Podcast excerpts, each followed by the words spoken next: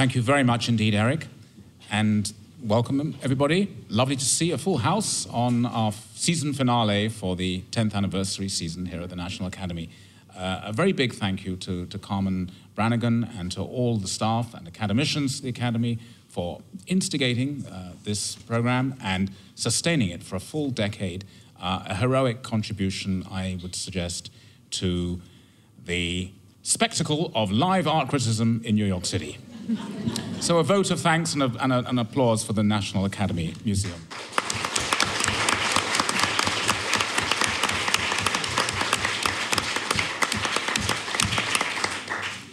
Wonderful. May I ask, is anybody here at the review panel for the first time this evening? Ah, excellent. Wonderful. Well, for your benefit and to remind everybody else of the format, how we, how we run this show, uh, we have made videos of the four exhibitions that we've all been to see, at least those on the panel, hopefully, have all been to see. And we show two at a time. We show the videos of two shows. We then have uh, an internal discussion um, on the panel on those two exhibitions. We then open the floor to comments from audience, and then we repeat the whole exercise. There's actually something um, very gratifying in seeing studied in this very massed ranks of audience, uh, not a few uh, former members of this panel, people who've sat in the past on this side of the podium. I can see Irving Sandler in the front row, keeping us on our toes. But then, has there ever been an art lecture in New York since about 1950 where Irving Sandler hasn't been in the front row? That's nothing exceptional for us, but I also see Hearne Pardee, uh, Mario Naves, Blake Gopnik, and I believe there are others, Noah Dillon. Noah Dillon, and who's pointing? Uh, well, yes, Noah Dillon. Noah Dillon is here twice. He's, um, he's here both as a former review panelist and as associate editor of artcritical.com. Excellent, enough schmoozing down to business. So, the first point of business is the pleasure of introducing this evening's guests, who are all uh, veterans of this program. No neophytes this evening. Um, from your left to your right, uh, you have Roberta Smith, co chief art critic of the New York Times. You have Christina Kee, artist and a contributing editor and regular contributor at artcritical.com, and a catalogue essayist. And you have Peter Plagens, an artist and also uh, a writer on the Wall Street Journal and a prolific author, most recently, of a monograph on Bruce Nauman. Ladies and gentlemen, your panel.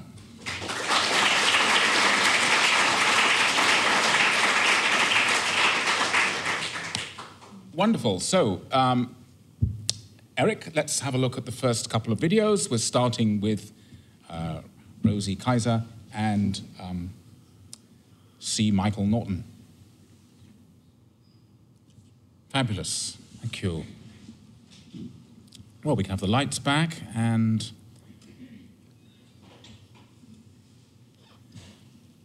we can turn our attention to Rosy Keyser and Michael Norton, uh, ex- exhibitions that uh, both reference uh, canines of varying degrees of ferocity in their titles. The, the Wolf I Feed and uh, The Hell Bitch. I actually grabbed a t shirt that has on it, uh, uh, those of you who follow action movies, a, a, um, um, a death dealer um, from the vampire cult who um, uh, just as a lucky talisman to help me ward off these um, uh, wolves and um, other sort of characters. They are kind of rather aggressive paintings in some way, one might assume, or at least there seems to be some aggression visited on the frame, either literally or metaphorically, um, a sense of a sense of lattices uh, giving way to uh, color um, and texture and form. Um, let's start with Rosy Keyser. Um, Roberta, are we dealing with uh, something that's within the very familiar territory of a, a kind of um, support surface or um, um, uh, provisional painting in this uh, strange relationship that Keyser has with the pictorial surface? Um, or should we simply read her paintings on her own terms? And have you found other things to think about in relation to her work? Well, um, somebody whose work I've been interested in for a long time and kind of per- perennially disappointed in. And Oh, yes. Uh, I forgot to tell all our speakers to use the mic to the best of their ability and really um, sort of make love to it in a pop star sort of way. Okay, can you hear me now? This is a painter whose work I r- was really intrigued by when I first saw it, and I was perennially disappointed by her shows. And um, I, the work that I remember the most was just incredibly heavy, heavy-handed and, and coarse. and I think there might have been, I think I might have missed a show where there was something much more delicate, but I felt like she was sort of just becoming herself in this show, and that it made me feel really good for her that she had pushed through to something that was seemed like her own. It didn't seem like she was totally on balance with it. I, I think some of the more conventional paintings look like kind of warmed over abstract expressionism. Although when you get up, there's always this uh, physical object, you know, fur or the rope. Um, but I really, I, I'm interested in this kind of, it's, it's obvious in a way. There are lots of painters who are doing things with thread and with un, unwoven canvas, but I thought that the idea of using it in this really kind of crazed way, as if it were paint, and where it kind of mimicked brushstrokes. And I, I just, I just thought she took a kind of risk with this. And I think I was interested in the idea that, um, that's not her. Okay, just to be sure. Um, the idea of using found objects in a pictorial way, so that when you walked in, you weren't quite sure what what was going on and what was painting and what was something stuck on the surface and what was this kind of fringe pulled one way or another. And I, I like that she was able to sort of make it all look like a picture. And then that she was very abrupt, that, that you know, the canvas was not totally covering the stretcher. And that, um, but I, I think there's, and I have to admit that there's a way I like seeing a woman being this rough with painting, and that uh, I think that there are precedents for that in the work, say, of Harmony Hammond or Donna Nelson, where the physicality has been really uh, disturbed. Yeah, that's that's a, that's a, uh, Roberta. I think uh, Christina has identified a, a key kind of dichotomy or two two possibilities for a way of reading um, a Keyser image. One is as a painting that's been uh, disturbed, and the other is um, that a painting that's being built up from elements that could be construed as painterly marks, but happen to be made of the, the fabric of, of, of a support as well as, as, well as a, a color. Um, did, did you find yourself, once you got the temperature, as it were, once you acclimatized yourself to, to Keyser, did you find yourself reading them as, as um, uh, attacked paintings or paintings coming into being? Very much the second. Uh, very much paintings coming into being. Um, I think um, the one thing that I found, I liked this show, and the one thing that I found very convincing um, about the work was her relationship to materials and that idea of materials being used in a, in a pictorial way, I think was very. Um, the more I think about these paintings, like the more elegant they become. I think they're very, um, very deft, very, very skilled, um, and I think classically beautiful. Uh, if anything, I think they really do build up they take something that's rugged and heavy and build it up to something that's very light, often ethereal even. You know, the, if you look at the compositions of the paintings, they use um, arcs and diagonals in ways that really seem to talk about heavy to lightness or um, you know, something going from a strong point to a, a, lighter point. Something, you know, they seem to deal with that kind of dynamism of something getting lighter. Is that the way I was reading the paintings, and I was very convinced by her handling of the materials that way. I think that's. Um, I think that's a very innate part of. I mean, I've, to be honest, I'm not that familiar with her work, but I, you know, looked up what I could, and I think that um, that's really a good part of who she is as an artist. I'm convinced by her use of materials. It didn't seem like a like a put on thing. It seemed very uh, convincing. And so I was convinced by the overall tone of it, with the, the Hell Bitch being that source painting. That all seemed to make sense to me and hang together very well. So, yes, coming into being see it. Does, does that um, refinement then, um, uh, delicacy almost, um, undermine the, the gutsy female um, um, handling of materials that Roberta was celebrating? No, no, it doesn't. I mean, clearly that's the the source material, or the you know the works, the, materials that have been wrestled around into place, and uh, that is really good use of fringe. I was pretty impressed with the way she's got it hanging and sticking. Uh, you know, I like that a lot. Um, so no, it doesn't, doesn't at all. I think um, you know there's that real physicality there. It's just, I guess, I was talking more about the way the artworks really function, and for me, they end up being all very very beautiful and, as I say, even you know, elegant or, or delicate when they. That's how they remain in the mind. I felt. So, Peter, refinement or aggression? Refinement, and that isn't necessarily a compliment. I'm probably going to be grumpy old man more than once here. So, um, this is an interesting show that if I were writing about it, I would have to go back and see it again and question myself as to why it hit me so negatively. Of the four, I had it at number four.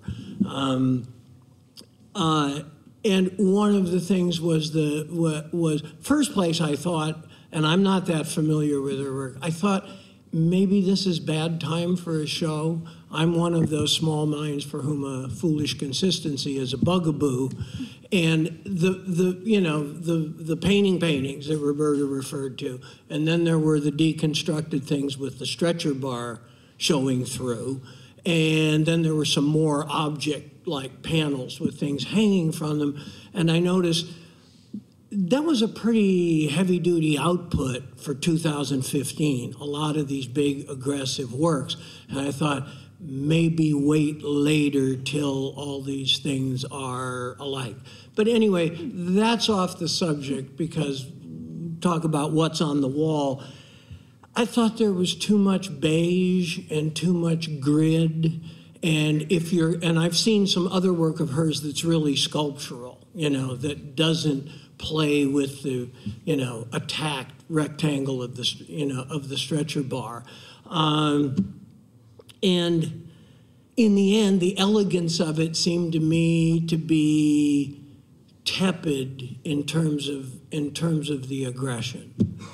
Um, but like I said, if I were going to write about this and put something out there, it's exactly the kind of show I'd go back and see again because I wonder why it got to me. I mean, obviously, part of the thing is I'm a painter too, but that's probably a big part of it. But why did it hit me so negatively? it, it is interesting that um, the majority of paintings have um, a, a, polite relationship with their support, such that we don't really need to question the support. It's a rectangle, it's a fabric of uh, a taut fabric, and it behaves properly in supporting, uh, perhaps giving some degree of resistance or varying degrees of resistance, but it supports whatever the painter wants to slather onto it. But as soon as we uh, do puncture uh, the canvas or uh, expose the frame, um, we're in a kind of in a, in a, we are in a sort of semantic context of the language of painting. And it may be that what's refreshing about this show is that it's, it's um, the skill set it brings to constructing rather than deconstructing upon the lattice, upon the, the, the stretcher bars, um, is more interesting ultimately than the, the deconstruction. The construction is more interesting than the deconstruction. That perhaps we're actually just at a stage where there has been such a consistent, a cons- such a consistent assault on the support uh, for you know half a century, that it's it's just a, a form within which one can construct imagery now. Um, but is that is that really the case? Can we ever actually accept a kind of attack on the conventions of the of the, the painted support and then work constructively within it, or are we always going to be conscious of that, um, that deconstruction? Roberta. I'm still stuck on semantics here because I, you know, it's, it's is it becoming or is it is it aggressive? I don't know. It's it's just doing something. It's hmm. sort of it sort of has a sense of process and a sense of change and emotion in it. Hmm. And I also think that it's kind of parodying the sense of gesture, like. And I, I think that there's something kind of funny about them and and felt. Um, and uh, you know, painting is always sort of attacking itself and questioning itself and affirming Mhm. itself. So Yes. that doesn't that and so you'd have to name names, you know, about in terms of attack on the support. But Um, yes, okay. Well, actually, funny, one, funny enough, one name who, well, the first thing I'd say is that actually, this is not a compliment, but Keyser could be slipped in as an, another painter within the Forever Now. It seems that the, the, that therefore there's something of a zeitgeist of um, play with the support uh, within that kind of, um, within her, her process. But at the, at the same time, I was actually struck by one or two of the paintings where there was more of a, a, a veiling and a sort of uh, procession of gauzes. Um, I was thinking, wow, it's got nothing to do with him, but there's kind of a bit of a bit of a conversation nonetheless happening, or a, or just maybe a transmission, a crossing of wires between uh, Merlin James and Rosy Keyser. And we've been thinking about his most recent show at Sikkema Jenkins, where that's a really interesting. many point. of the paintings were actually just the support. Right. And here's a painter who's eschewed frames for sort of belligerently for almost all his career, suddenly going berserk with frames. Um, so is there something in the air yet again about um, about these the convention, about the support? Um, it, it seems to me impossible actually to not think about um, the language of painting when um, and, and I, I'm not somebody who thinks one should have to always think about the language of painting. If you think about poetry, some there are language poets and there are poets who are making you think about language, making you think about uh, genres and conventions. But there are other poets who just have something poetic to say and say it, and we don't think about those things because uh, it can become academic if that's all we ever think about. So, but within painting, most painters, painters who accept the support, can be about something else. But painters who puncture the support, the conversation's always going to at some point come back to the support. Christina, any thoughts on that? Um, I was just thinking of it in terms of the source, uh, again, that she uses. I think that plays into what you're saying a little bit. Um, I would think, yes, you can accept the, the puncturing of her support without it being a larger semantic question. I really think it, um, it plays more like what you were saying as a poet who's just writing poetry uh, without larger concerns. I, I think that she's use, very much using it as a form for, you know, her um, you know her gesture and her creative um, expression on you know in that particular rectangle. I think that's that's just fine without it being a larger statement. But what I do think is interesting is her use of for if it's not clear to anybody uh, who might have seen the show, the the, uh, the title comes from this source painting she has in her studio, and it's actually named after a racehorse, I think, originally. So that's where the title comes from.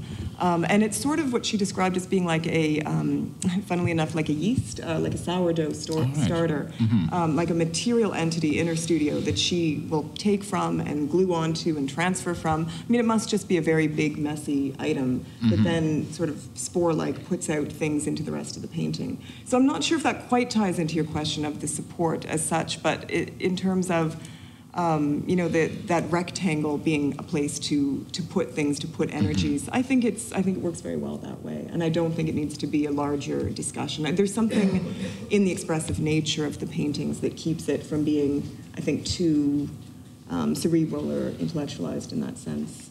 The last show of hers I saw was at Peter Blum Gallery, and it seemed that her, her references um, and, and the vibe was much more the street. Uh, here, it's, here it's the gallery, but there it was the street um, with a kind of almost Rotella kind of torn supports. Um, so well, it's almost like she left out. You know, she, she yes, she didn't go through through to the wall, but there wasn't a lot of paint. And Right. this is probably the most I've seen her use the brush, for example, you know, instead of scattering sawdust around or something. Yes, yes. So rather than creating uh, a literal kind of street within the gallery, it's um, it, it's it's a using of um, yeah. It's Well, it seemed to me a whole different thing because Mm-hmm. oh, there was always this kind of found object quality to the work before where you saw what was being used and, you know, it was kind of Mm-hmm. tough. And here it was much more ambiguous and it was just sort of treated equally with paint. you Right. know, And, and um, Uh, Roberta and, and Christina are, I think, both energized by this ambiguity between whether it's a picture that's been torn up or whether it's a frame upon which um, things have been applied that then build up to something like a picture. Um, uh, but Peter, I, I, I would be sort of happy with either or of those scenarios. It's actually the, the going back and forth and the ambivalence that leaves me a bit perplexed. Is that could that be a source of perplexity to you as well? No, I don't think so. I, although my tentative qualitative judgment differs from, say, Christina's, I agree with, uh, uh, you know, that it, it doesn't seem to be to be a position paper mm-hmm. on the nature of the support in the painting. Something like, say, Fontana is with mm-hmm. slashed paintings. Mm-hmm. You know, they're making a point. It seems to be, although it's not hundred percent, it seems to be this is my way of making art right now, and I'm expressing something with these means. Uh, rather than a kind of, uh, you know, taxonomy, whether it's a support, whether it's a, you know, something like that. I don't, I don't see, it, it, well, I will give it this. I mean, it is expressionist in the larger sense, and so it doesn't seem to be that much of a position paper. Um, so I give the artist, the artist is making something to look at out of the mode that she seems to, um, you know, have arrived at. So is it is it more Pollock than Jasper Johns? If, it, if it's going back to a kind of lyrical expressionism with a toughness to it um, and playful with the materials, but rather than um, a kind of everything in things are th- things are not always in sort of quotation marks the way they are with Johns. yeah, I don't think it has, I mean, that's what I sort of open with. It doesn't have the same relationship to reality beyond it. And I, I do think that Donna Nelson's an interesting reference point because it's like they're both interested in considering the painting in the round. And Nelson, you know, makes you walk around to the back and then has the way that the paint soaks through and does different things. And Keyser's interested in just putting it on the wall and you sort of understand the back from looking at it. But that you're mm-hmm. still aware that it's something, you know, that's not just the front that Yes. goes through. Right.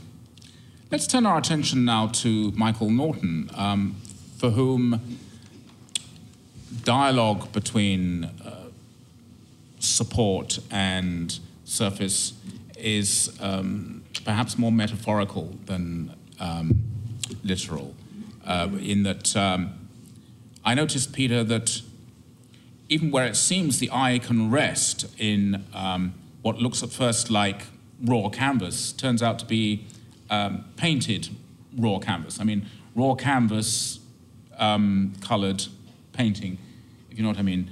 We, we don't actually get raw canvas very much. We just get um, brown and grey areas. Um, what did you make of Michael Norton? You mean just blank, clean slate? What did I make of Michael Norton? Because you're usually very I know. specific in your questions. I'm getting it's it's, it's, it's I'm the- thrown off here. It's the 10th anniversary, exactly. So, okay. Yes, most people, if I say to Roberta, Roberta, boom, boom, boom, boom, boom, boom, do you, uh, what would you like to say to that? And she said, I'm going to ignore that. And then she tells me what's on her mind. So with Peter, I say, Peter, tell me what's on your mind. And you say, where's the question? So, um, can't win here.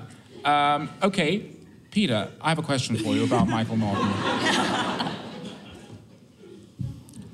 I see a tension in his work, a deliberate play in his work between chaos and clarity.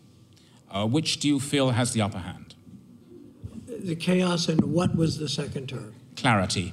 Clarity? Clarity. yes. Clarity. No, it's clarity. In the end, it's it's it's clarity. I mean, these things are extremely well visually crafted. They're very crisp. They're very lively. Everything is meant.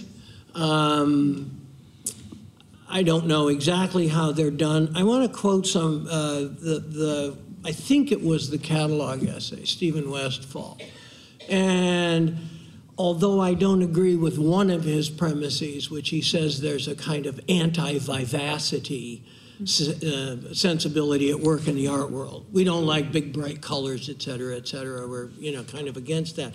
But he had this wonderful thing that I thought was very profound about seeing a painting both two ways, as if it's the first thing you see. You know, just take it as it is, visual, bang, you open your eyes and there it is. And then the other thing is seeing it with all the contexts, you know, and all the context that Mr. Norton alludes to, some of which, you know, Jasper Johns is right in there, maybe not in that cool thing, but, you know, is it is or is it ain't painting? Is it painting quoted as painting, et cetera, et cetera, et cetera? Uh, and that did something for me because because as taken as the first thing you see, they're they're better to me than with all the context taken in.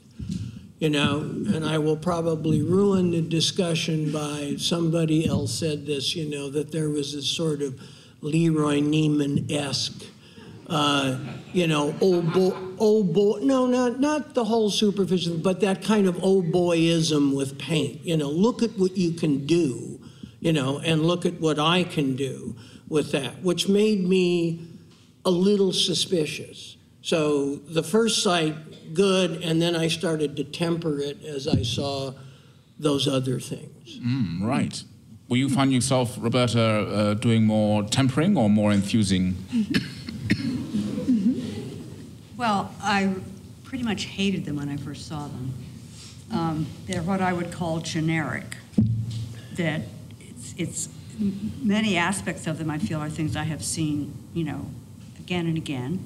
I feel like there's a lot of lyrical abstraction in them. There's a lot of Richter in them, and um, there's a, and then, you know, the longer you spend, spend more time you spend with something, the the more you get in sympathy with it.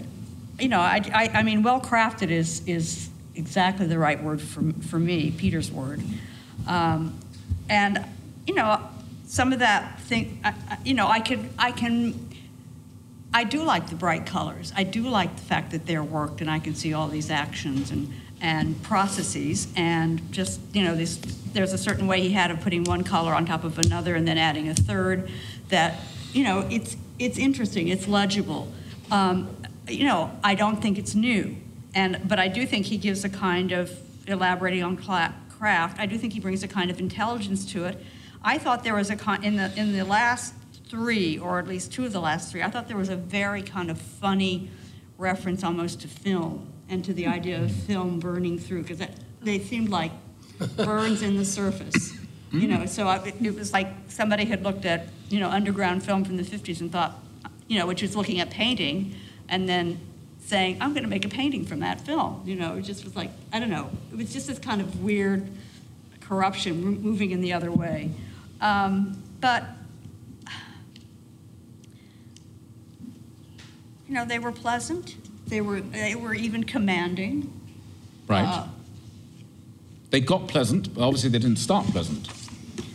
Well, they, they gained individuality. I guess that's what right. happened when the more you look at something and All the right. way it's made. Yes, yes. So on the surface, uh, the, the first impression is of um, somebody within well-worn tropes of painting. But and doing then, it really well. And I also want to say that for me, there was a huge distinction. Some of the mm. paintings, I, the paintings that didn't have those holes in them and those weird gaps, and that would be probably about half of them Yes. I really found much, much more generic than the other kind. But, but again, it's like, it's like something that happened in the 70s where, where painters, you know, you wanted to have a thing. you know, a Yes. kind of a, a kind of thing that appeared in all the paintings and was Oh, a motif different. that gave you like a trademark Well, motif. or a process or something. Yes, yes. A bit like Adolf Gottlieb's, um, like pulsating. No, I was thinking more of like John Seery, and although I wouldn't be able to name what his was. I don't Right. know. Not that, not not the abstract expressionist generation. I wasn't Okay. talking about a motif. I was talking about a, doing something with paint a shtick. Yes. or a sponge. Or a s-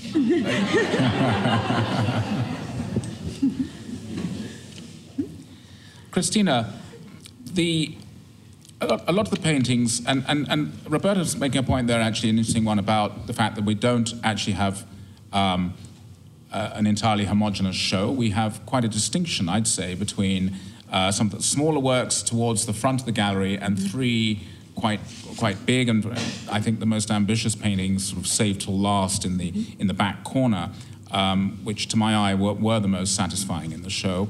Um, and in in those paintings, th- those are the paintings where it seemed that in the striving for kind of order or clarity or structure within which to allow his uh, sort of um, love of chaos to, to, to flourish or, or, or somehow be contained.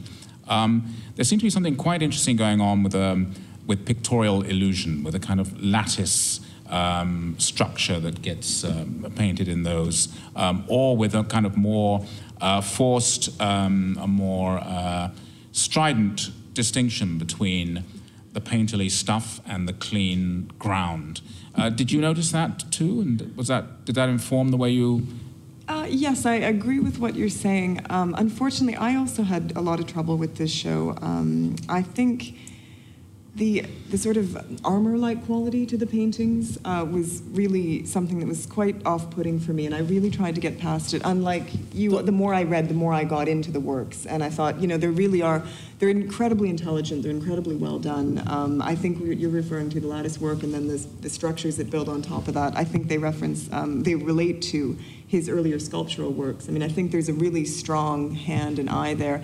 There was something about the sensibility of these mm-hmm. pieces, though, that just seemed, well, it was even in the titles, you know, What a Wallop and Split Kick. Um, mm-hmm. the, the titles are aggressive, and I couldn't help but feel that the whole motivating force behind these very, very well done paintings was to make a very strong painting. And that's not mm-hmm. You know, though to say this is an assertive situation, it's complex, it's in your face, it's with the bold colors, it's all on the same setting. Um, and there's, you know, tremendously interesting passages within it, but the fundamental sort of mood of them I found very difficult. And these are these are. He's a painter who who came of age around the same generation as as say um, Julian Schnabel or David Reed. Uh, it's a late seventies, eighties. There's a sort of eighties feel I feel to this kind of the sound, the the the volume of these uh, paintings. They they do come on strong in a in, with a certain you know masculine individuality. I don't think there's any question about that. Um, and that might be something that um, some of us on the panel are allergic to, uh, but that uh, others on the panel are more accommodating towards. I would Um, really call them 70s. you wouldn't call them, no, I mean 80s. Yeah, I would not call them 80s. Oh, you would call them 70s, not 80s? Yeah. Okay, that, I, I can see why from a formal and art historical point of view, because of the, um, uh, they do remind me of painters of the 70s in the process and the structure thing, but it's the noise and the energy and the raucousness that feels kind of more 80s. Can I say something about, and this may be, oh, I don't know, tiny or irrelevant, acrylic? Um, because when I first went in, I didn't read about them, and I thought these might be oil paintings, all you know, Richter, and and it's not so much that yeah, acrylic, like Hemingway used to say, anybody can write in the first person. Uh, the the sort of you know, yeah, acrylic. You can do this stuff, and it stays bright and shiny, you know, and so what am I saying? It's not that they would have had more credibility with me if they had not been a material that was so amenable, but I I like to see a little bit of resistance of the medium in there. Something to give it a little bit so it isn't just like you start it and it finishes and boom. You know, I like to see that there's a little bit of problem in there. And as somebody who paints with water-based paints, um, I know it's easy, and I, I'm easier. I mean, I can't deal with oil paint. Uh, and that got to me. And there might be something in the quality of some of the colors too, particularly the yellow. But I think we could just take that's that's a that's a fascinating insight, and I, I welcome that observation. It's not a minor point, but I, I would say we have what we have, and um, the plasticness, the uh, literal and metaphorical plasticness of his palette and of uh, acrylic. Um, I, I, have to take as intentional. So it's, it's part of what makes these paintings um, very noisy uh, uh, to me. And um, they, have, they have a lot of street in them. I, I think that these, um, uh, I don't love them as paintings. Uh, I will admit publicly to really liking the guy who painted them, but, and that's not relevant, really. It might be. But, but actually, I don't think these are lovable paint. To my mind, they're not lovable paintings but they are um, they're really serious paintings. They they uh, and they seem to be really about a sensibility, not mine, but they seem to be very authentic within um, an evolved sensibility, and that's therefore something I I kind of do like about them. You look a little skeptical. Well, I'm, I'm interested in Peter's word resistance, and I think the lack of that is has, you know, is is it's a lack that you can relate to acrylic or oil, but it's still it's there, mm. and there's a way that it could probably. I mean, I find them exactly the opposite. I find them inauthentic, and and kind of interesting because of that, because they're just playing with all this language and they're using it, you know, this all these received ideas, mm. and they're doing pretty a pretty good job with them. Mm. But one, the, for me, the plasticness uh, in addition to maybe being what Peter referred to as there's not a resistance, you don't have a sense of something sort of happening on the canvas in a certain way. Mm-hmm. Mm. But that, um, oh, I lost my thought. No, no, but that's you've, what, you've made. That's kind of what you're looking at is, is. Well, you've given us two very strong thoughts. One is the lack of resistance, and, and, and the second is the exploitation of tropes that have been put out there by others, and therefore how can yeah, it be authentic? I mean, I don't think that there's enough of an attempt to make his own paintings. Right, mm. but I, I, I, could, I think that's fantastic. There's, there's really there's, there's grounds there for some, some discussion because um, these remind me a lot of uh, rock and roll or, or jazz, um, where, I mean, I quite like listening to those genres, but I'm not, not knowledgeable, and they're not, my, they're not my modes of music of choice. So, as a, as a classical music guy, I come to jazz and rock and roll, and I can always hear um, what seem to me kind of cliches in a way, but are clearly the language of those genres. And so a certain kind of uh, uh, virtuosic uh, guitar playing in rock and roll, um, or a kind of um, uh, a sort of wail on the saxophone in jazz, you think, okay, yeah, but everyone does that. But then that's clearly the language of those modes of music making, and actually we just have to sort of, those of us who don't get it, have to sort of quickly get it, and then just move on uh, within it. And so I, I think that, um, uh, that, that the, the kind of painterly gestures that could be oh, um, seem overly familiar uh, within his, his painting is it's his sort of rock and roll or jazz within, uh, within this genre. As to the resistance issue, I, I mean, I really, um, there are so many painters who paint so easily and lusciously in oil that, I mean, oil, wet in wet, not much resistance there really. Um, whereas if actually there are painters I mentioned him for the second time this evening, Merlin James, deliberately uses acrylic because um, he doesn't like it and oil is too nice and too mm. easy. So there's somebody who's actually elected to use acrylic for a resistance. Well, acrylic feels like a, a, a barrier rather than a gate. I mean, if you know, like painting. A, a, barrier rather than a gate. Yeah, it's, it's harder to enter the painting. And um, that's okay, as you're saying. I mean, if that's the sensibility and it's about all these surface interactions,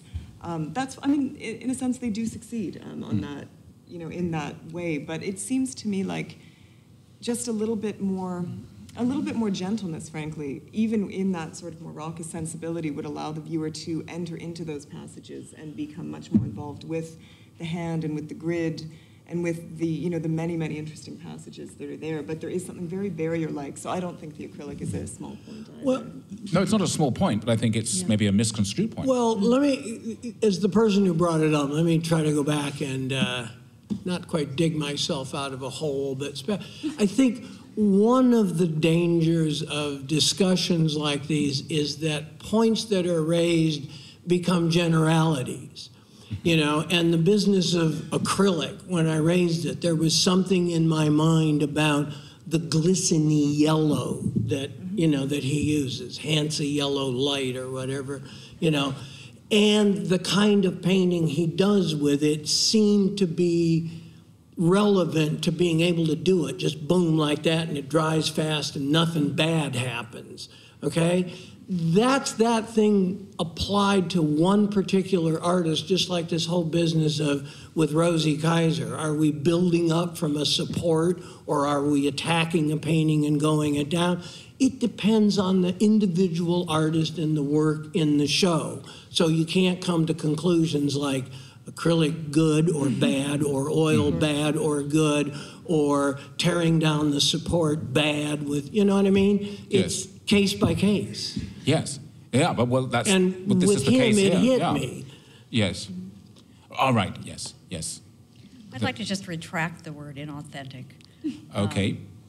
I think I, I don't think they're inauthentic. I because I don't think they're insincere. I think he means it. I just think there's a kind of neutrality to them Mm-hmm. that um, I have problems with. It could be that they're authentic and they authentically show you that he's shallow. I mean, I mean, I, I'm not saying that is the case, but I mean, authenticity in itself is not a good or a true. bad in a way. true. I mean, Gerhard Richter is is the absolute quintessence of inauthenticness, uh, but he obviously goes very deep with his own inauthenticness. Um, I, I, I, I'm, I'm making the point about you know the limits of authenticity. I'm, I'm not making a point about Michael Norton, who I think is authentic and also quite deep. So um, I, I think the resistance he, he doesn't he doesn't get his resistance from the material uh, or the color. It's true. He gets his, his resistance from the chaos that he generates because of his overabundant um, abilities and prowess with color and shape and form. He's, I think he's constantly he's sort of doing a Rosy Keyser, but uh, in in that he first of all generates a, a nice painting, and then he generates too much nice painting, and then he's cutting back to, to get back to something cleaner and simpler. So I think that the the, the push pull is something. I think there's push pull in these paintings. In, in, no. Yeah, I think so too. Um, I'm not sure whether. Well, no, I felt there was mostly push. I guess that was my main criticism. That was Right. main problem. Um, one, just to bring it up in terms of chaos, one name that uh, Stephen Westfall in that very good essay uh, mentioned as well was Frank Stella. I don't know if that relates so much to the chaos aspect, but I do feel like Frank Stella also has that very hard, in your face, a lot of elements going on at one time kind of sensibility. But it seems just a little bit the, the purpose of the work seems very different. The way that, I mean, if you think of the way Frank Stella feels and the way one of these feels, very, Yes. very different. Um, one seems to have more, I guess, more air, more space around it, whereas these just feel a bit more like one big slab, although a very, you know, very well done one. I think they're good paintings, just, just very hard. Right, right. I think it's a good time at this point then to bring in our audience and uh, and and hear some comments on both these shows. Uh, we'll do it in uh, the reverse order. We'll we'll discuss. Let's discuss um, Norton first, and then try and get back to uh, uh, Keyser because I think Norton's fresh in our mind. And uh, having started this uh, rather schmoozy and um, um, kind of self-congratulatory thing of calling out former review panelists who are gracing us with their presence this evening. Having started them, I have to finish. Um, I didn't notice Nora Griffin sitting in the back row, and I believe that uh, Dennis Kardon and Drew Lowenstein have slunk into the room. So this is no, um, this is no uh, compulsion upon them, and uh, Sandler, Gopnik, Naves, uh, Dillon, and um, now I've already forgotten someone else, uh, to uh, make comments, but um, we dying to hear from all of you. So, there's, is there a roving mic? Uh, Excellent, wonderful. There is a roving mic, and it seems to have been grabbed by Well, Noah Dillon. Excellent, Noah. in regard to uh, Stella, you know, in, in Painter's painting, he criticized his predecessors for the problems in their painting being that they make a big gesture and they have to do all this tidying up around the edges. And I feel like Norton's paintings, especially compositionally, also suffer from this. They feel very compressed, constricted, and, and kind of pushed in from the edges in a way that I found very problematic. Okay, thank you. Um, raise your hands if you want to say something on, on, on Michael Norton. Um, or, or, or on all the points we've been raising. Yes. Do wait for the mic if you would, Eleanor.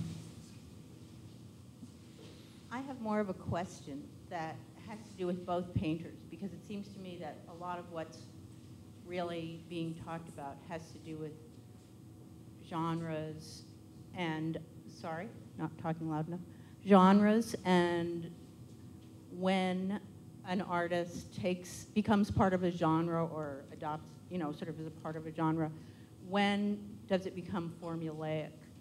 Uh, the word formulaic, I think, somehow has a place in this conversation in talking about both of the artists. Right. So, Right. be interested to hear people talk about that. Yes, we didn't necessarily, uh, in, in discussing i- in rather general terms the, the, these two shows, come to any conclusions as to whether they are overly coherent shows, whether there's how much individuality and range there is. Um, I think we did hear indications of range uh, within Keyser, and also we also yeah we did also get the sense of two kinds of work in, in, in Norton.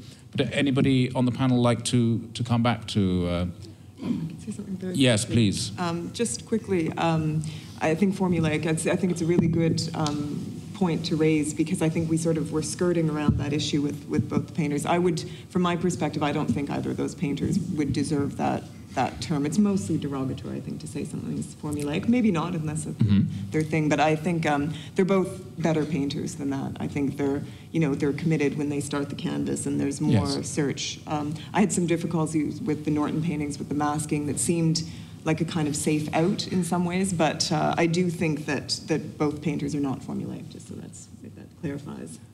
Formulaic is definitely uh, derogatory, but um, theme and variation is, uh, is, a, is a politer phrase, and um, to some extent, you know, and also um, the opposite of, of um, formulaic is inconsistent. Um, so um, we, we, we want some consistency usually in, in a show we see.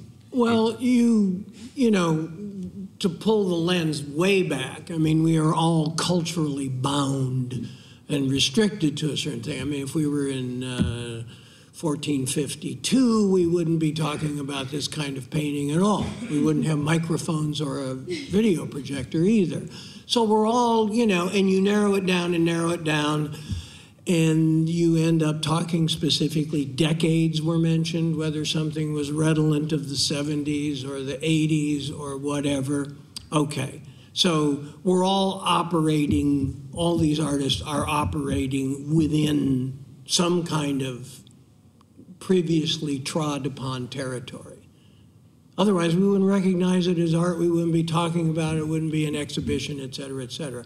Okay which one though and the strange thing is that that, and this is what I found Ms. Keyser's results more formulaic, although her general thing was less formulaic. She wasn't, you know, uh, uh, she wasn't so much in a genre.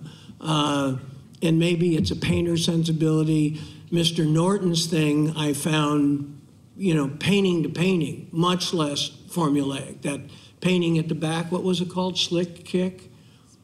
Split Yes. kick was, you know, that was really good, and the announcement one was really good, and there was a tremendous variation in the mm-hmm. quality in the quality of them, and he was. What did, what, what did I say? He's, he had more individual variation, I think. Not just physically, because I know Rosy Keyser's things varied all over the place physically, but in feel and in, uh, you know, but he was he's much more within a groove that's already been, you know, put out there.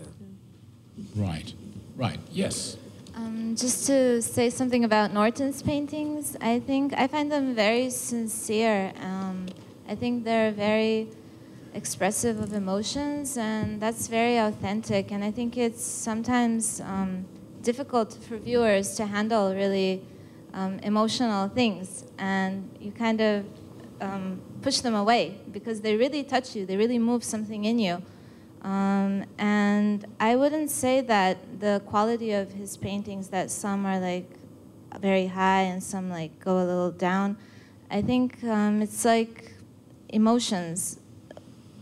You have more happy emotions, more soft emotions. They have soft quality, like his paintings towards the entrance of the gallery. At least that's what I felt. And the ones in the back um, are really more powerful. And I just, um, I think they're very brave. Brave, powerful, emotional. Okay, thank you.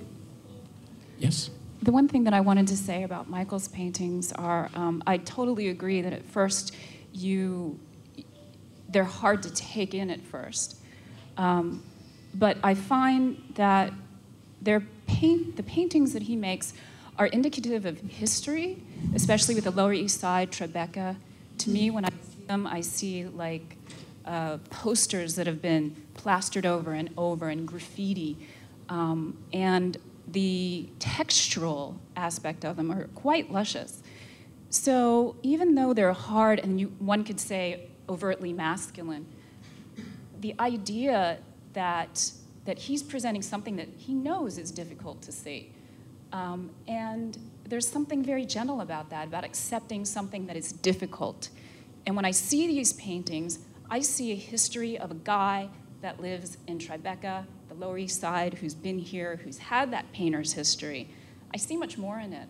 And I don't know if you would agree about, about his history as a painter, but that's what I see. And the more that I sit with them, the more I like them. Right. I, I think most of the panelists were not finding um, too much resistance, but the opposite in, in, in the paintings. But that's a, that's a very heartfelt response, and thank you for it. Um, and and we can take comments on, on both artists. So any any more comments on either Keyser or or, um, or Norton or, or mixing the two? Yes. Uh, there you go.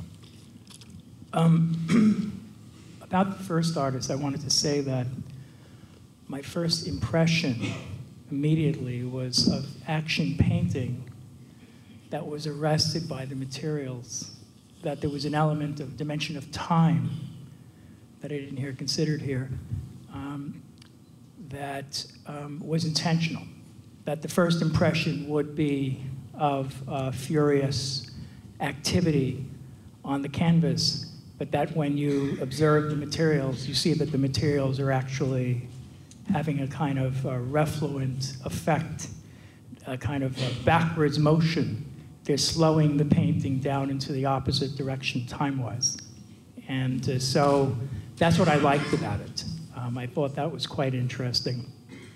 Um, this painter, I think the Hans Hofmann uh, push pull element is very much in his work, but it's neither pushing nor pulling. And um, I, I think that's the absence of conflict. There's a suggestion of some kind of gravitas here that doesn't exist. Uh, uh, push and pull elements are there simply because they're pretty to him or they're, they're interesting, but they're neither, they're not considered um, in relation to each other. And I think that's the problem I'm having Okay. with it. There's a lack of conflict. Cool. there. Can you pass the mic to the lady in front of you, um, Alan? Great. Um, This may be a broad question, but I was thinking about um, uh, in the response, to the s- several responses uh, the panel was having to, to both painters, that whether there's a question underlying, underlying the- the issue of how you handle paint, how, and develop a vocabulary, and the relationship between painting and the notion of the avant-garde and whether we're at what kind of place are we at now uh, with that? Um, whether there's sort of an underlying thing you know the expectation when we as viewers to see something new um, and then in an individual painter as they develop you know that we're still that we use words like authenticity whether what we're looking for is something um, convincing or individual within the, that vocabulary. And you know the notion that, that the first painter is going you know taking stripping the canvas down again which is something that's been done quite quite you know since the 70s and what was being brought up is is there a way to do that in a way that's just is it becoming just a new vocabulary is there any room to still strip it down anymore because it's been stripped down Right. something to Okay, yeah, yeah, thank you. Vocabulary, good. Um, anyone else burning to say something on, on, on either of these artists? Other, otherwise, we can, I think, move on, but thank you very much indeed. Thank you. Let's, let's see the videos then for. Um, okay, cool, thank you.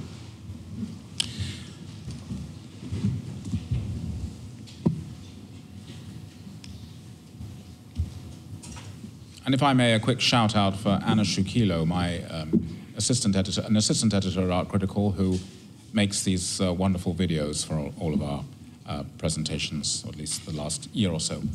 Um, Christina, um, for so long, illustration has been a, a dirty word uh, in, in discussing uh, drawing. Um, some of us find the negative status of the words illustration and decoration to be appalling cliches. Anybody who can uh, arrest them uh, gets our vote. But at the same time, um, these are, in a way, literally illustrations, obviously. Uh, this uh, taking on of the, uh, the fairy tales of um, the brothers Grimm. How does she cope? Um, I, uh, I like the, the project very much. I like this show. Um, I like the relationship to illustration, which is to say a very straightforward one, that they are indeed just illustrations. Um, I don't mean just in, you know, in, in a, to slight them, but to be honest about the fact that they're meant to accompany text. They accompany text clearly, specifically to certain stories, and they add to the experience of that text. Um, and they're part of the artist's process as she's working through a whole bunch of ideas.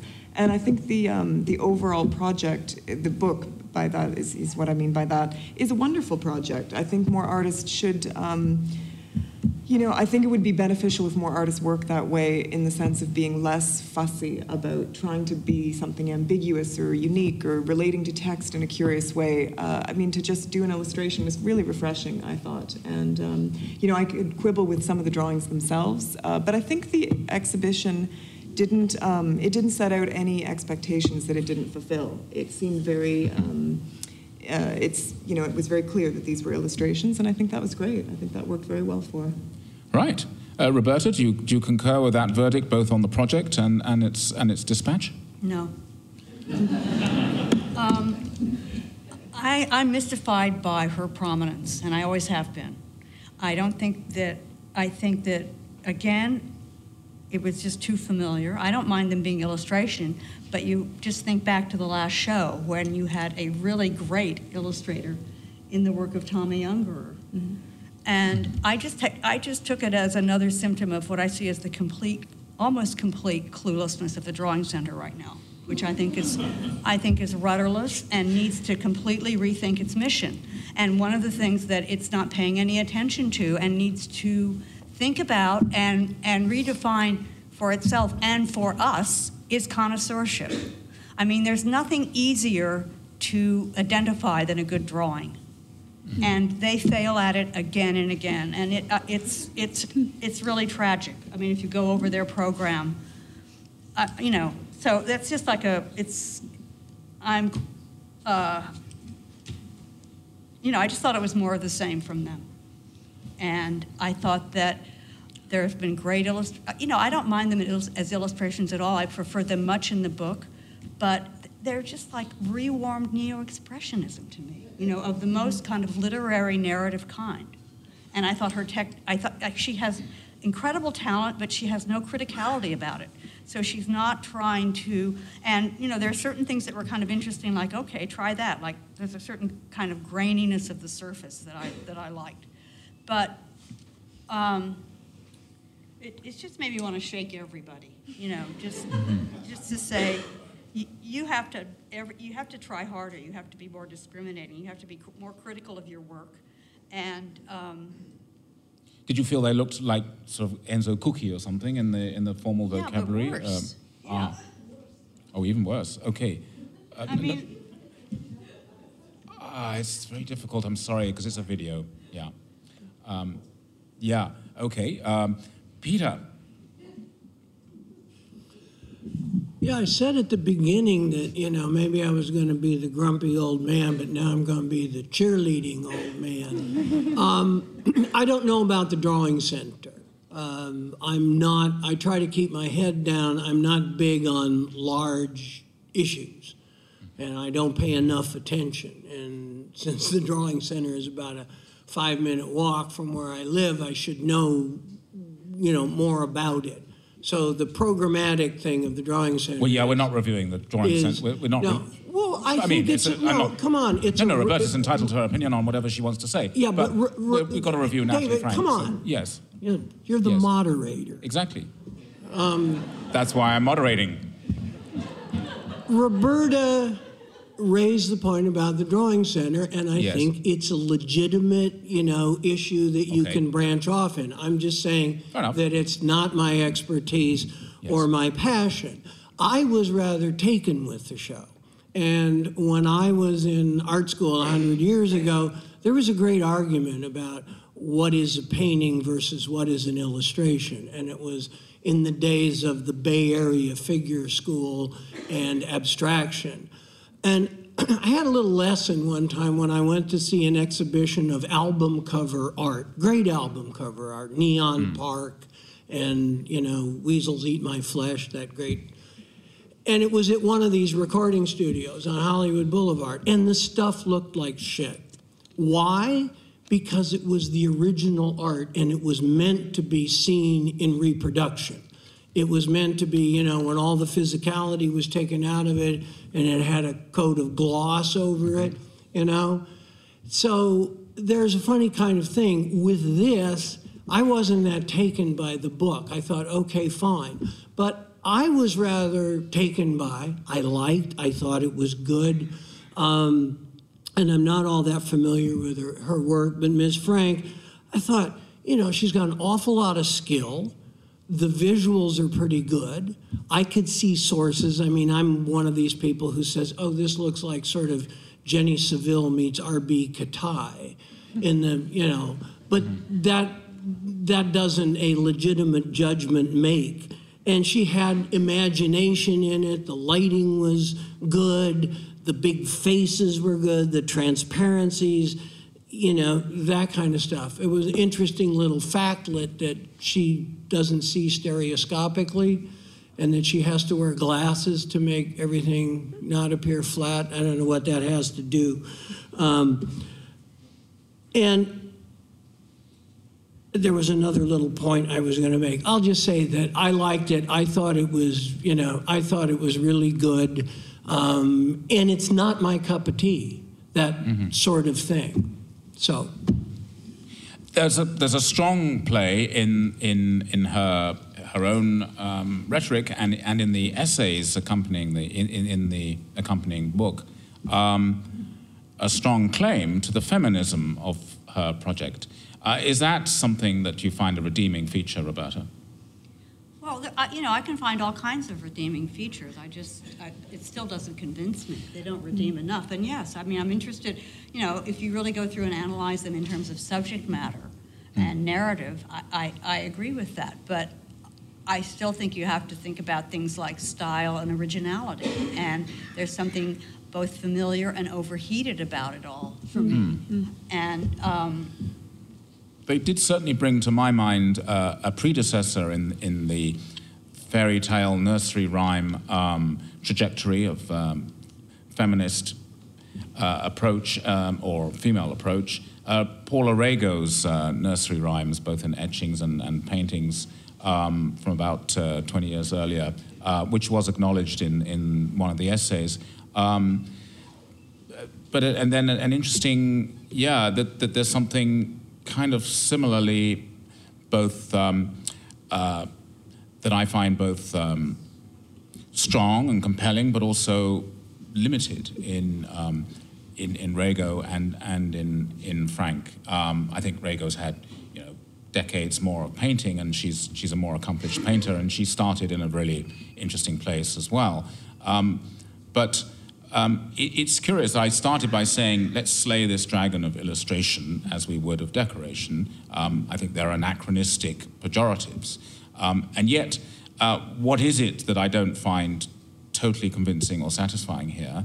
And, and it, it might just be that um, there, it's the limit, it's the smallness of illustration that, that um, the, the limited scope, perhaps, of um, rendering as uh, within a proscenium arch of um, a, a, tail, of a, a, slice of the tail uh, that, that, that makes these somewhat limited for me. May I say something? Yes. I think my, my enthusiasm for this show stems really from knowing the little bit I do of her as a painter and um, my admiration for her way of, of trying to work through subject matter. I, I, this is going to sound very simplistic, but I do think that painters either struggle with the what to paint or the how to paint. And I think she's very clearly someone who has no trouble with the how to paint. But the what to paint is really hard. And it's Mm-hmm. hard in today's day and age to know what a painting should be, how it should be. And she's trying to keep a lot of balls in the air, to paint figuratively and try to have something that is meaningful to her and relative, relevant to contemporary issues um, and compelling visually. I think that's just a lot to try to do. So I guess my enthusiasm really comes from an admiration for the spirit of it. Um, That being said, you know, I do think there's a lot of problems with the drawings as drawings, and I don't think the show set them up to be viewed that way. Like you're saying, I think they're meant to be seen in reproduction. Um, so this is sort of a taste of, of you know, her process, um, and it's not as strong as her finished works. I think the images gets much more uh, incisive in her larger paintings, where she's clarified and honed things down. Um, but I just like it as a um, as a way of thinking through painting, a way to approach the problem subject matter. I think there's something heartening in her exuberance in going after this. I don't think they're terribly original, and I do think they tend to cancel each other out when seen as drawings on a wall. I think they're they're far too similar, and uh, it's true. You know, the subject matter of fairy tales being very erotic or very this or very feminist. I mean, I feel that's really been done, so I didn't see a lot of originality in that. But I do think as a painter, she's tackling something head on, and I like that very much. Yeah.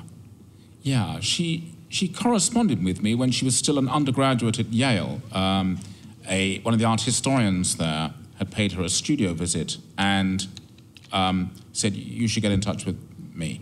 And uh, basically, she, we had an interesting correspondence because she was saying she was a feminist and she couldn't stand the kind of cynicism of Yuskavage and uh, Currin, but she really wanted to paint the figure. And Yale wasn't giving her access to a, a life room. And what did I think? And so it was an interesting exchange, and I followed her ever since with this kind of sympathy that, that uh, mirrors Christina's um, for, for her ambition, liking the ambitions. Um, but yeah, the, the, where she's at at the moment with these, uh, how she's deploying her skills. Interestingly, I think that um, she's using materials that have an intrinsic glory to them, uh, pastel, for instance, and, and yet they're not resisting her. It's, it's, coming up the same problems that we were discussing with one or two of the earlier shows.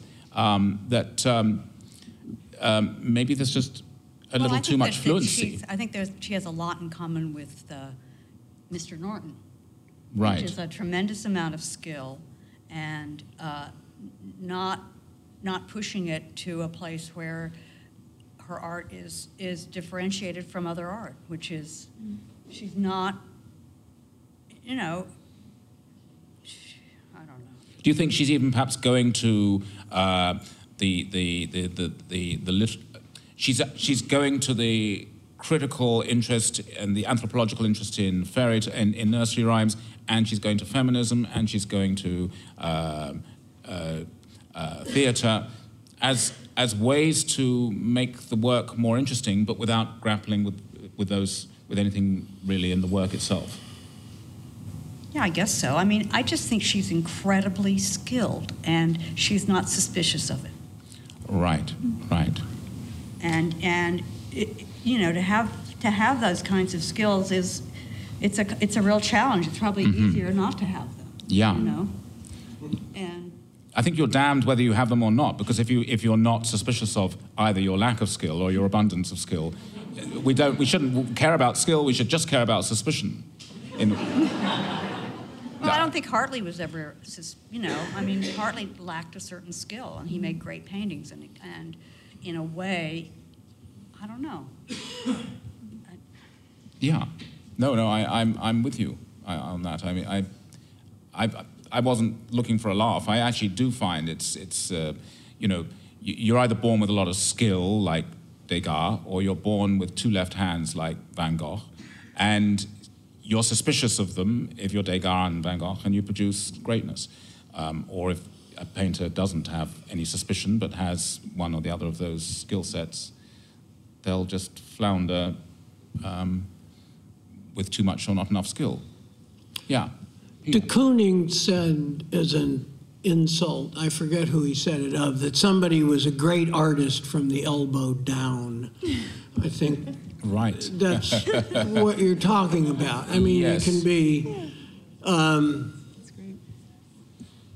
but it's one of the, these things. I can't prove the quality or the virtue of those things. You know, I'll throw words at it. They're this and that and the other thing. I agree. They're very skilled. I'm tolerant of the sidestep maybe that this took from bigger, more major work and in deciding to illustrate, um, you know, Grimm's fairy tales.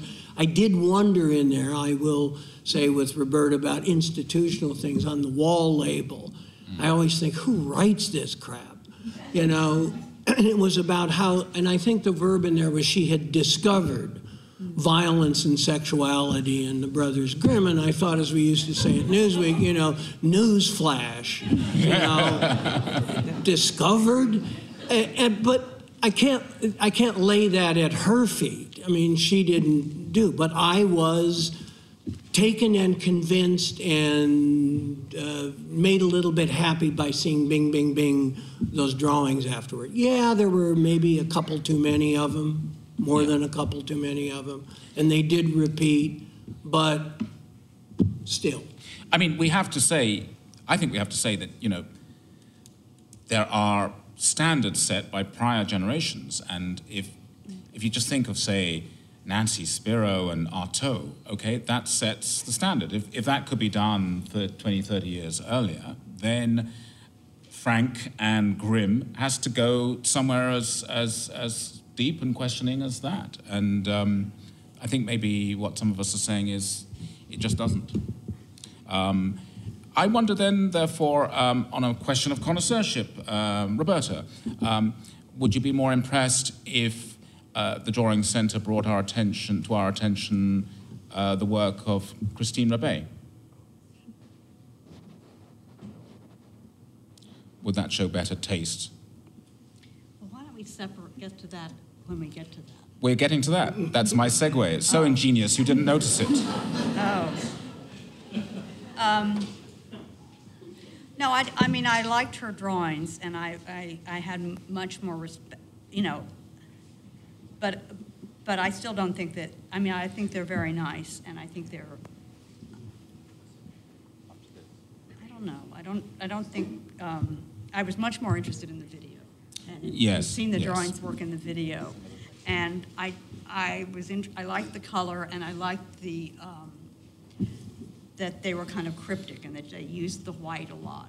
But they didn't seem, they- it was only when they were animated that they started to seem kind of distinguished to me. Yes. Did- And, but, you know, there were elements about them that I liked, just, I don't know, the kind of disheveled quality or something. Yes, we're now, we're now talking about Christine Rebet at uh, Bureau, and I, you've made exactly the point I would have made, which is, uh, if I'd opened, which is, uh, the video is the main event. It feels a bit like the with the framed works in this show.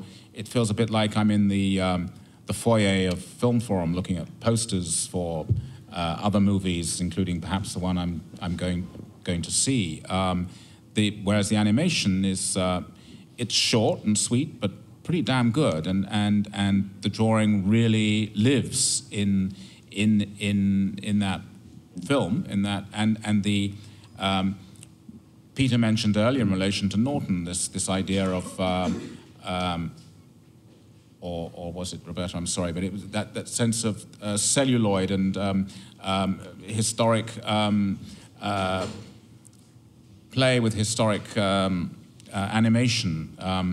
that uh, it seemed to me that uh, I, I loved the fluidity and also the, the music worked very well with it. but but yeah, the, the, frame, the, the framed works really are footnotes to the main event, and the, the main event is one small wall in a, in a big show. Uh, Peter, would you concur with that or take issue?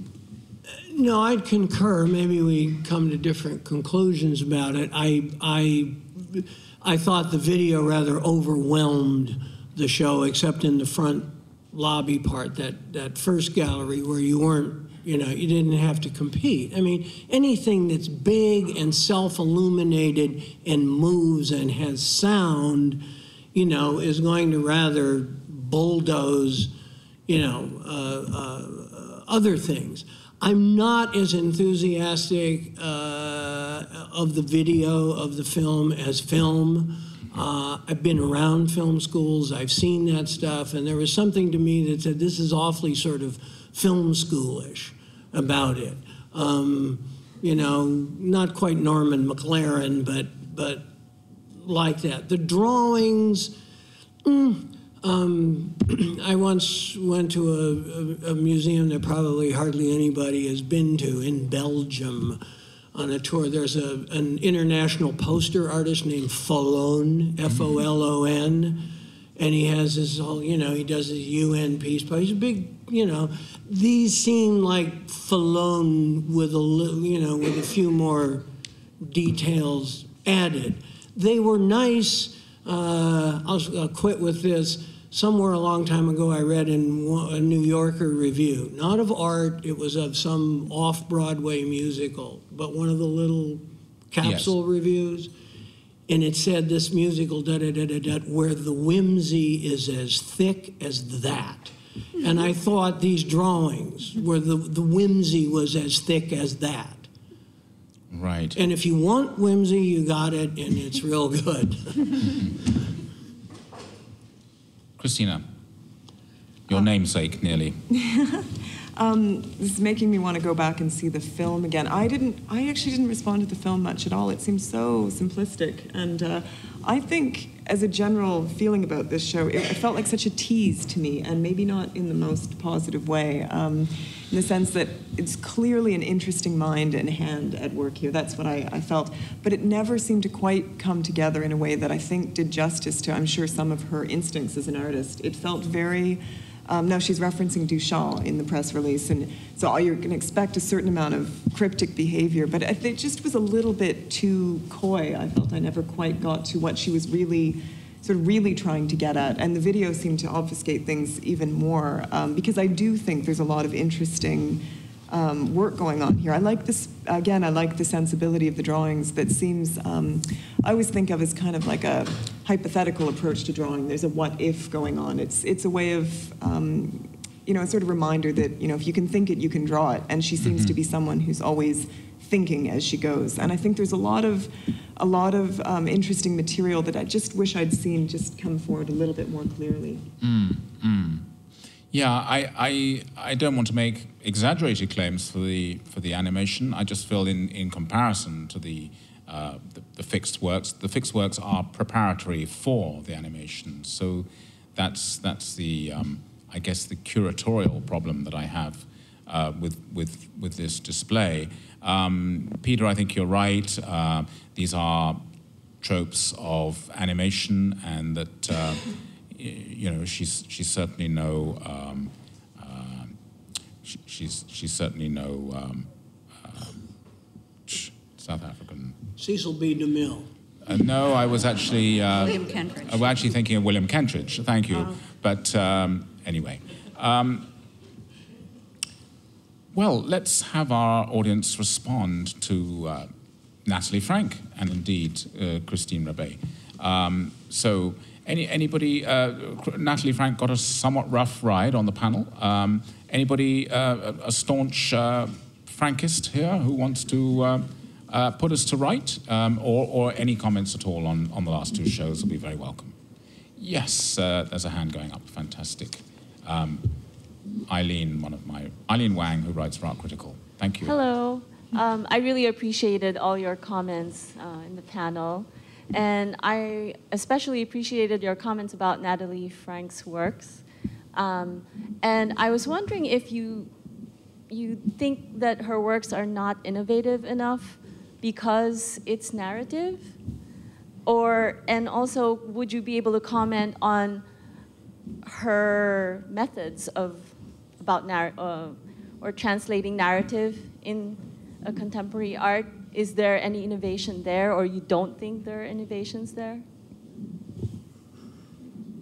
Yes, is it, is it the narrative or is it the uh, lack of resistance uh, or, or, the, or the lack of breakthrough in the mode of representation that's the most dissatisfying to anybody who was dissatisfied on the panel by, by Frank? That's the question. I could al- answer. And Christina opposite. could, yes. I could answer in the opposite very quickly, just that I think, I sort of said it, but that um, I think it's very brave to try to work with narrative in the way that she is. And that's why, you know, I was enthusiastic about the show. Um, I think, I tend to think that, you know, painting is a, it's, it's got its tired moments right now. There's no question about it. There's a lot that's been done, and it's hard to know where things can get invigorated from again. And I do think um, the more sources, perhaps the better. So I'm, I'm very excited to see people looking hard for sources, looking hard at narrative, looking hard at figuration. Um, not to say that you can't do all different kinds of styles and have innovation, but I do think my feeling is that the interesting work is going to come from putting more in paintings rather than less. So in that sense, I, I think she's on to the beginning of something sort of interesting, although, as David said, you know, this particular show got a rough ride. Yes.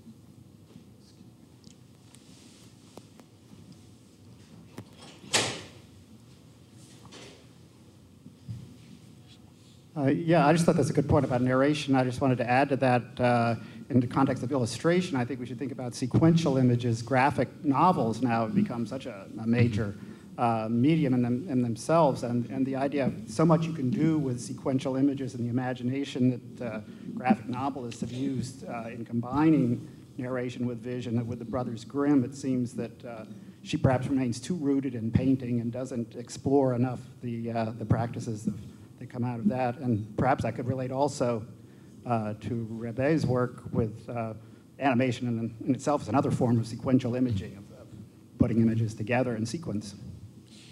Yeah, I mean, the fact that uh, the, the illustration to uh, the pictures, pictures to a text is so 19th century um, a convention. Um, and uh, the Brothers Grimm in particular, we've had a century of uh, Disney and others um, confronting uh, the, those, those legends. So, um, yeah, the cartoon and the it would seem to be it's it's it's an interesting going back to a a convention that was cutting edge in the 19th century and is is now a polite anachronism. Yes, um, the illustrated book.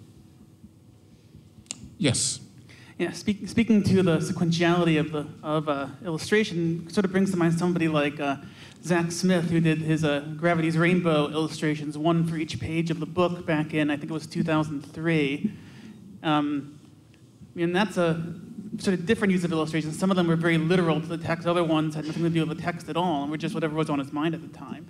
So illustration can, you know, doesn't have to be a one-to-one correspondence with whatever is being illustrated. Right. Right. I wonder a question for both the panel and the audience. Who would you most like to see illustrate the Brothers Grimm of, of every living artist? Is, uh, who, who, who would you, or, or something to ponder while we take some more comments and uh, questions? Any, any, any other hands going up? Um, yes?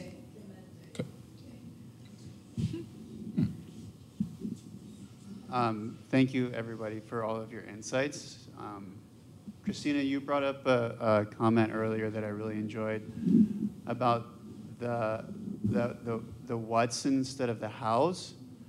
And I would like to see that what's in hows and raise you a why.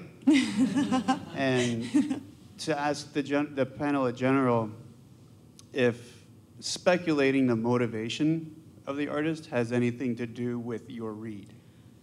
That's a really good question, and, and I tend, my brain goes there a lot, I find, when I'm looking at works. Um, and I'm not, I think you're right to question it as, you know, should that be part of critical looking, saying, what was the artist thinking? What did they want? And, you know, as I say, that informed my reading of the, the Norton show, saying, I think he's just wanting to make a powerful painting now, and I'm not seeing enough other information. But that's perhaps not a fair way of looking at it. So I was trying to shy away from the why a little bit, because I question it. But it's, I think that's a really good point. Depends on how wide you want to take that why. I mean, some artists have a why that has to do with an agenda or a philosophical position outside the art. And then there's inside where the art is simply, you know, we can get down to something very mundane. I have a kind of a certain way of making art, and I want to make a show out of it that people will like, and they'll buy some of it, and it will get noticed, and it will get you know, favorable remarks from people like us. So that's way down there. And then you have things that are, you know, way over on the other side. Somewhere in the middle, maybe closer to the art itself, yeah, I think it's legit to ask why. You know, why would you take this particular tack? Why would you choose to make 20 foot paintings? Why would you make little, tiny little etchings? for a given thing. Yeah, I think I think it's legit, but you don't want to get too speculative. Mm. I mean, I was thinking I just throw this in. Does I don't know much about Christine Rebet, but I noticed that she had a she has a kind of a reputation. She did things in Europe. She was born in 1971, and at age 40 she gets an MFA at Columbia. And I thought, why? you know, because she seemed, you know, yeah. to have it going. That's that is intriguing, isn't it? To have a you know a, a big career going on in Europe and go back to school in America. Yeah, curious. Um, it, to, to, answer your question on intentionality, um, I find it interesting if the work makes it interesting. So I don't have a I, I don't have a blanket. It's a pragmatist answer. I do not have a dogmatic opposition to the idea of the intentional fallacy, um, but uh, nor am I an intentionalist. Um, if it's there as an active component in the work, then intentionality is, is something that has to be taken account of.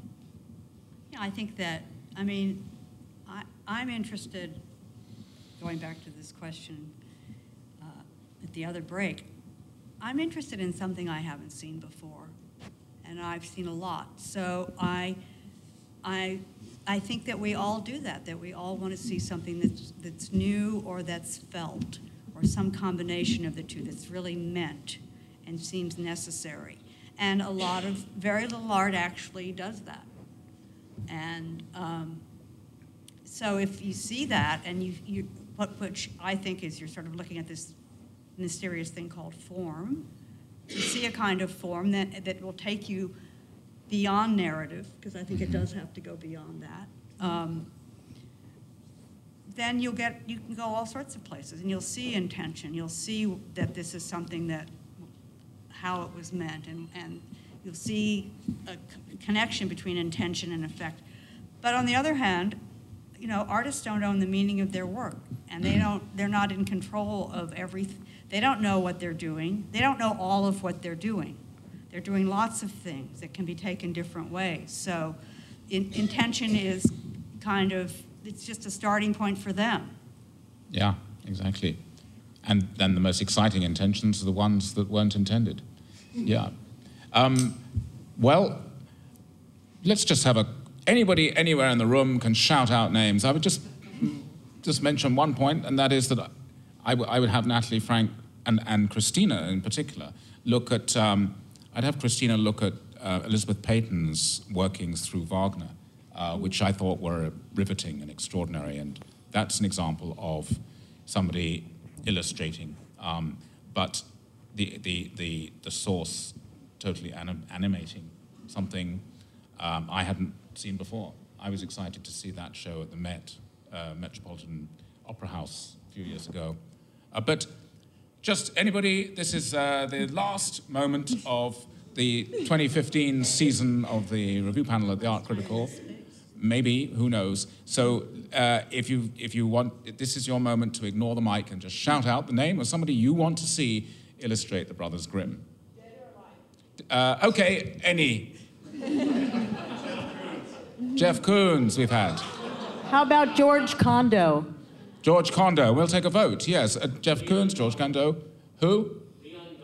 Leon Golub. Ken Kiff. Ken Kiff. J- Jenny Lawrence.